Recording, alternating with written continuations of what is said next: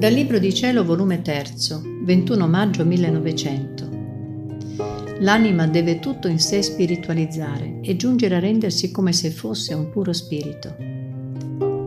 Questa mattina il mio adorabile Gesù non veniva, onde dopo molto aspettare è venuto e carezzandomi mi ha detto, Figlia mia, sai tu qual è la mia mira su di te e lo stato che voglio da te?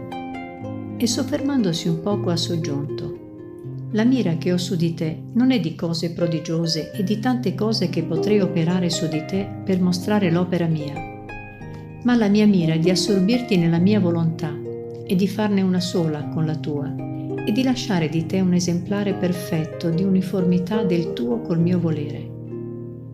Ma ciò è lo stato più sublime, è il prodigio più grande, è il miracolo dei miracoli che di te intendo fare.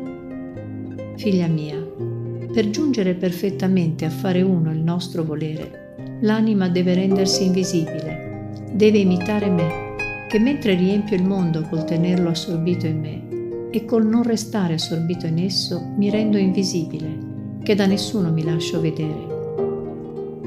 Ciò significa che non c'è nessun'altra materia in me, ma tutto è purissimo spirito.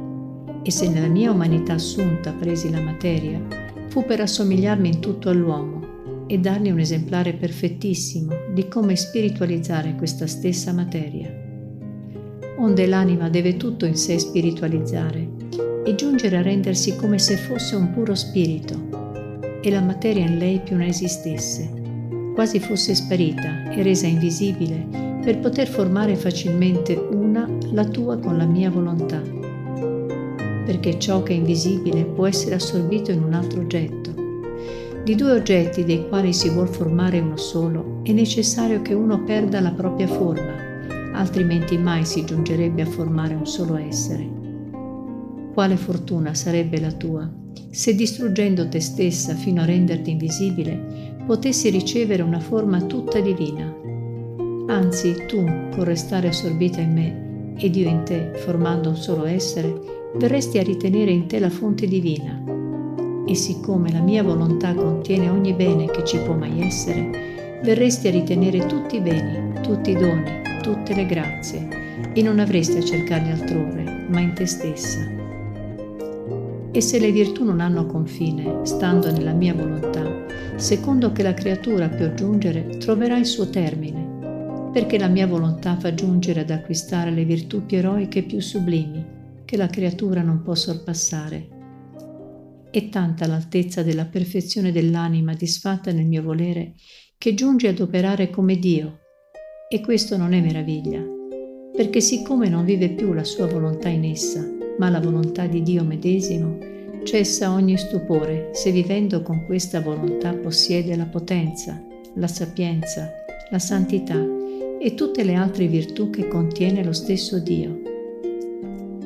Basta dirti, per fare che tu ti innamori e cooperi, quanto puoi da parte tua per giungere a tanto, che l'anima che giunge a vivere del solo mio volere è regina di tutte le regine, e il suo trono è tanto alto che giunge fino al trono dell'Eterno, ed entra nei segreti della gustissima triade, e partecipa all'amore reciproco del Padre, del Figlio e dello Spirito Santo.